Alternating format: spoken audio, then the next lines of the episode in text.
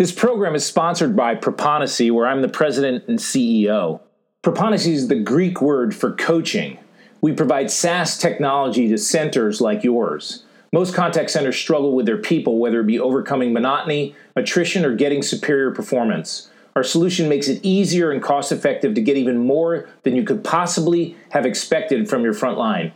The result is loyal customers, engaged employees, and winning, provable, profitable results. You can reach us at proponisi.com. You are being forwarded to the contact center coach.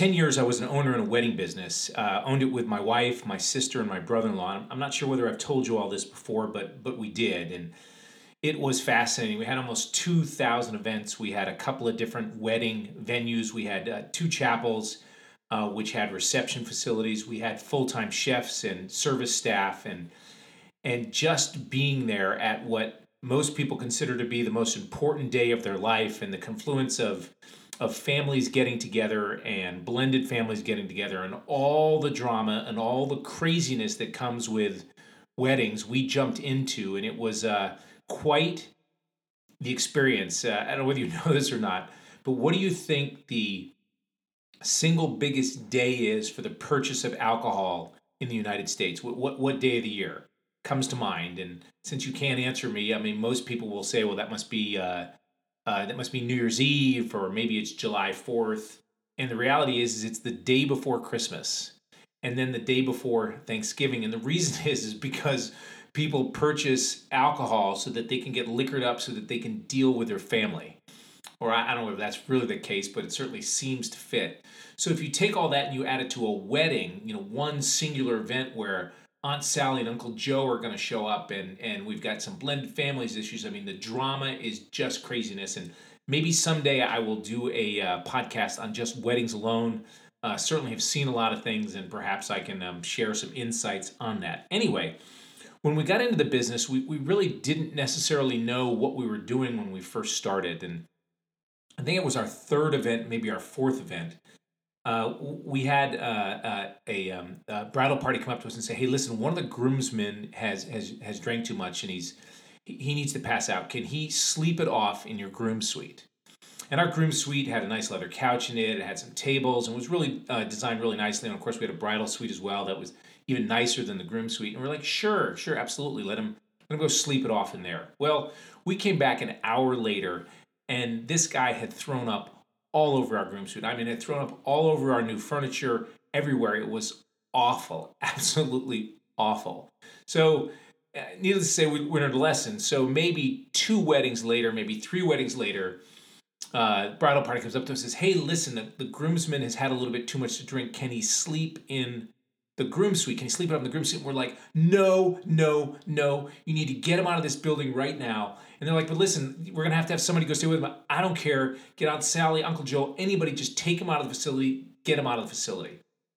And no matter how much preparation we had done ahead of getting into the wedding business, some things we could learn by book, and some things we just needed to learn by experience. And today, we're going to talk about that. We're going to talk about experience. We're going to talk about being street smart, things that you learn while you're doing them. Welcome to podcast 76 on keeping your best people. And we're going to talk about nesting this week, which is street smart. Last week we talked about book smart, which was being in the classroom. This week we're going to talk about street smart.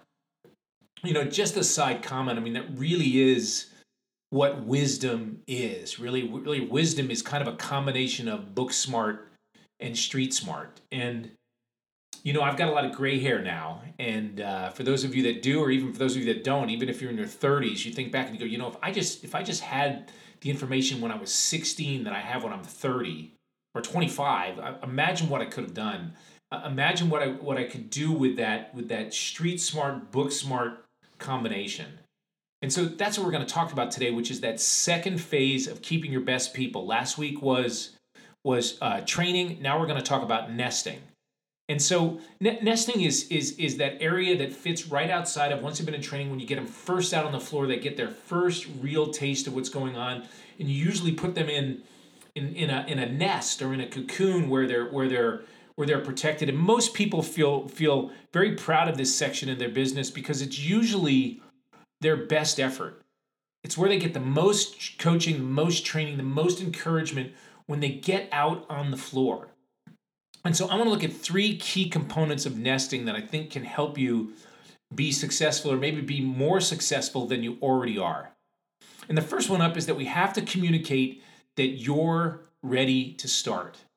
That that these folks that are that are in this nest that this their their time for the this is time for the real world, right? They they've got their book smart. Now they're going to apply it with all the craziness that comes. And I, I know that some of them have done a little bit of work. Perhaps you've done some some test calls or maybe even done some live calls uh, in uh, your in your your training. But now this is where things are really going to get going. And so it's really important when you tell them they're ready to start that you know we set expectations early. That it's going to be fast, it's going to be hard. We're going to run into some upset customers. They're going to make mistakes. But but but this is what this is all about. This is about jumping in to the pool, getting wet, and getting that experience.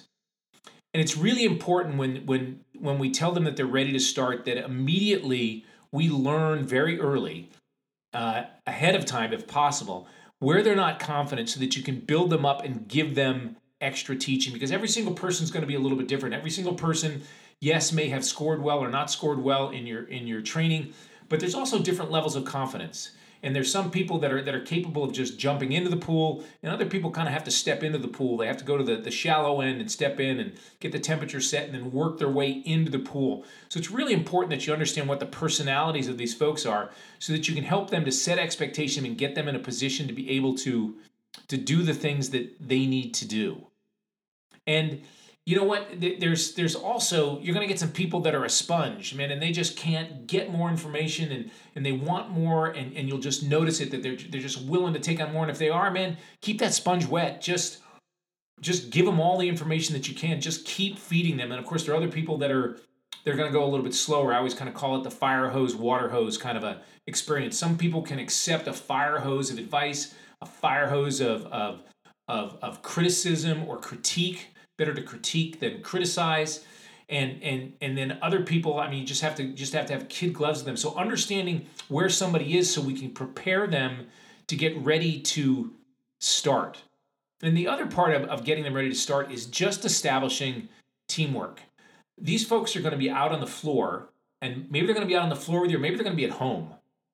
But their ability to be able to connect with the people that they're working with is really really important so anytime that you can get, you know, that you can dispense advice to more than one person, anytime that you might be able to get get Sally who understands it to share with Joe. And I know that you're going to have people that'll be sitting next to them, and and they'll they'll they'll uh, they'll jump on and, and listen to calls and help them and work them through it.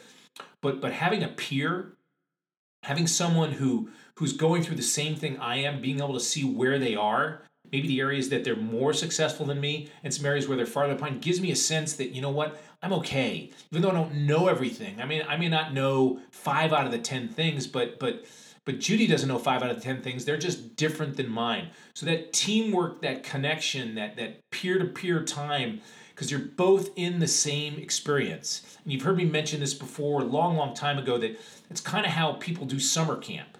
Most summer camps start out with the sheer misery of the bus ride.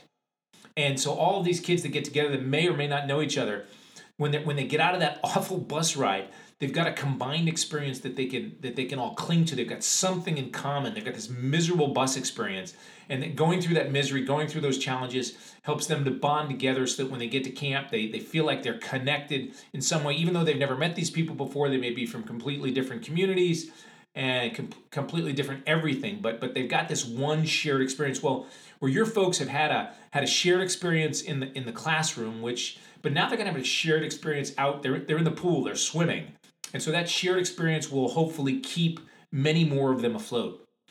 After you tell them or after you communicate or after you intentionally make decisions to communicate to them that they're ready to start the second thing that we need to communicate over and over and over again is that they can do this they can do this and that you're going to come alongside them and you're going to help them be able to do this. You're going to be help, help them be able to do this because you're going to evaluate them and you're going to improve and they're going to improve.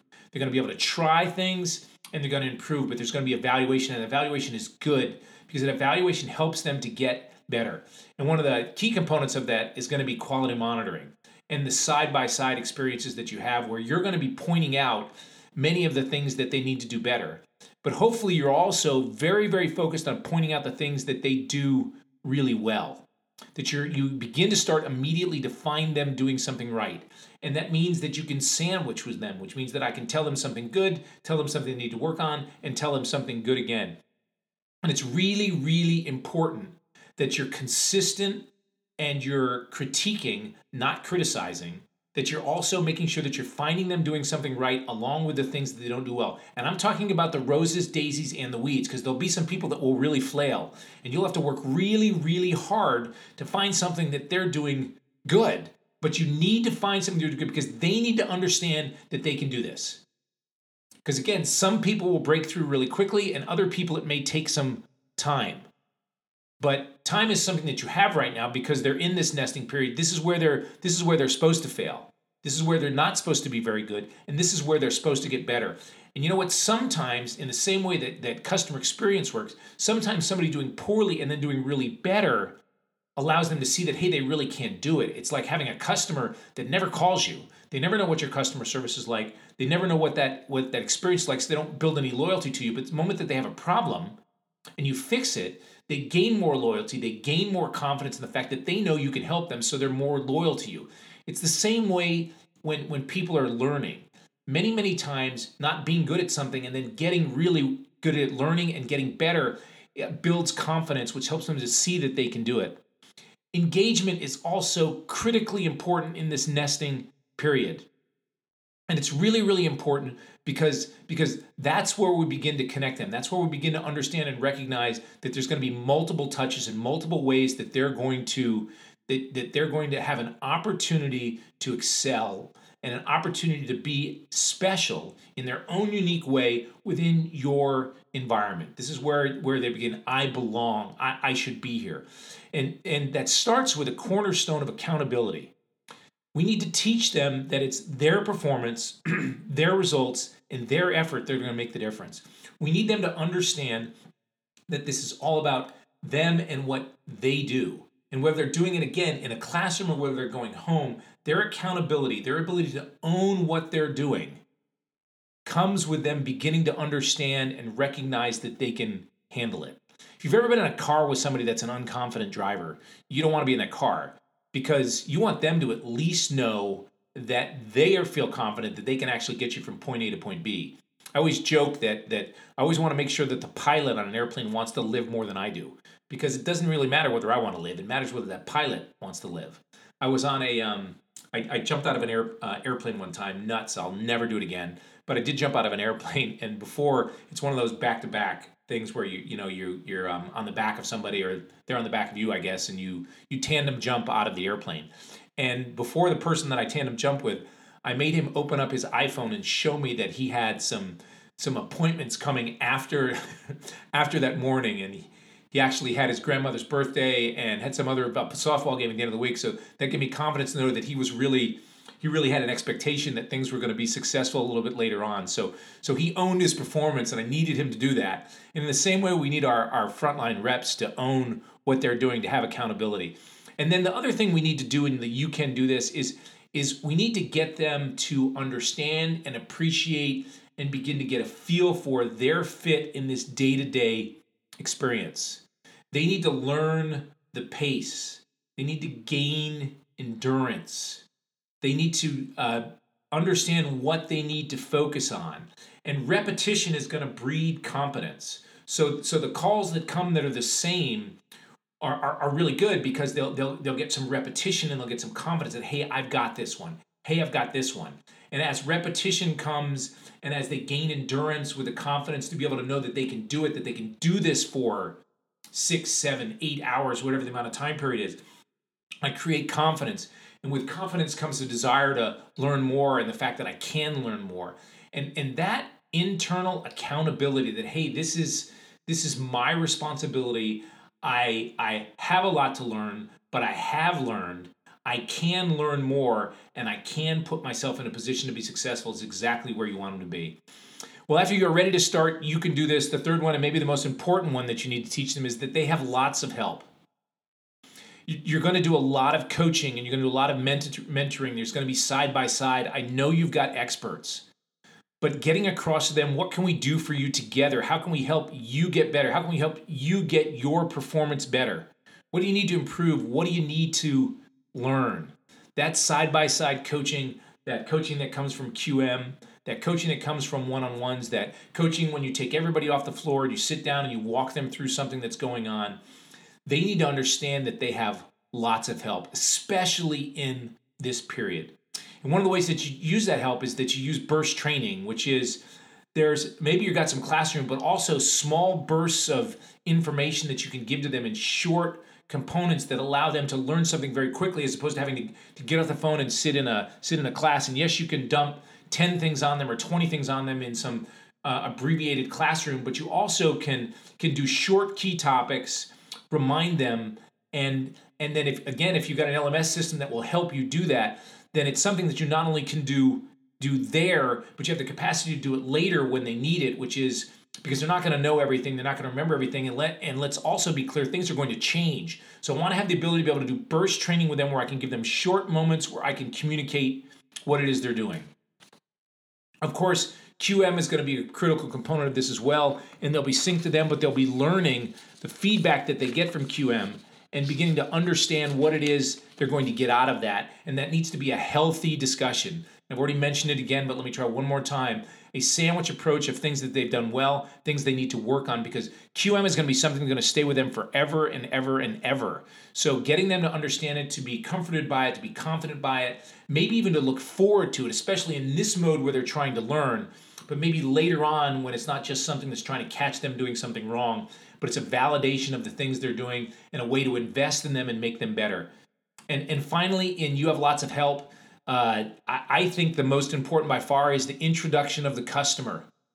In the nesting period, we need to introduce the customer. We need to get some customer feedback to them. And how you introduce it to them matters. Make it a big deal. It's always about the customer anyway. So let's make those customer words that they're going to get let, let, let's show them how those customer words are going to encourage them and they're going to get them on a regular basis. And obviously, we know that customer words can help them and customers can change behavior. We also need to communicate very early on that the customer comes first. And it comes first because we give you this data, you can see this data, you understand it, and, and that's one of the key components of feedback that you're going to get is from the customer. And of course, those customers are also going to be grading for CSAT or NPS or FCR or whatever your KPIs are that are related to the customer. But getting the customer involved, getting them to be a part of it, and introducing them when, when they leave nesting and get their first steps on the floor, they should be they should be they should be embracing the customer data. They should be thirsty for the customer data and they should be looking for it. Not only one to bring them encouragement, but also to give them an opportunity to see where they can change and how they can get better. Street smart your first time in the pool, your folks are, are swimming now and they're in an environment where where you can really make the best of it if you if we focus on the fact that they can do it that we give them lots of help and we we create an environment where where they know that we're going to introduce the customer to them and the customer is going to come alongside keeping your very best people do you keep them do you lose some in training? Do you lose some in nesting? We've got two more places to go with this four part series on keeping your best people. This was nesting. Next week, we're going to focus on first steps. This is when they advance out onto the floor. This is when they become a part of your team. This is where we welcome them. We need to have a core competency of bringing people on board, a core competency of, of, of preparing them in nesting to be ready to go, their first steps on the floor is also the next critical area. And we're going to talk about that next week. I tell you every week that you can be a great leader. I know you can. It just requires hard work, it requires focus, it requires somebody to come alongside you. If you found that person to come alongside, if you have, let me know. I'd like to know that you found that person to come alongside you, that you found somebody to mentor you or found somebody to pour into your success. And I hope that if you're experienced, you've been around, that you're pouring into somebody else's success. If it is, let me know, reach out, tell me. I would love to hear about that. Also, I just want to give you a, another reminder that, that coming up soon, I'm going to start video podcasts where I invite guests on and I'll put it on a YouTube channel where you can listen to me talk to industry experts and hear somebody else's voice besides mine, which I know will be a blessing to you. It's been great to talk to you this week. Can't wait to talk to you next week. And stay focused and keep your best people. Bye bye now. You are being forwarded to the contact center coach.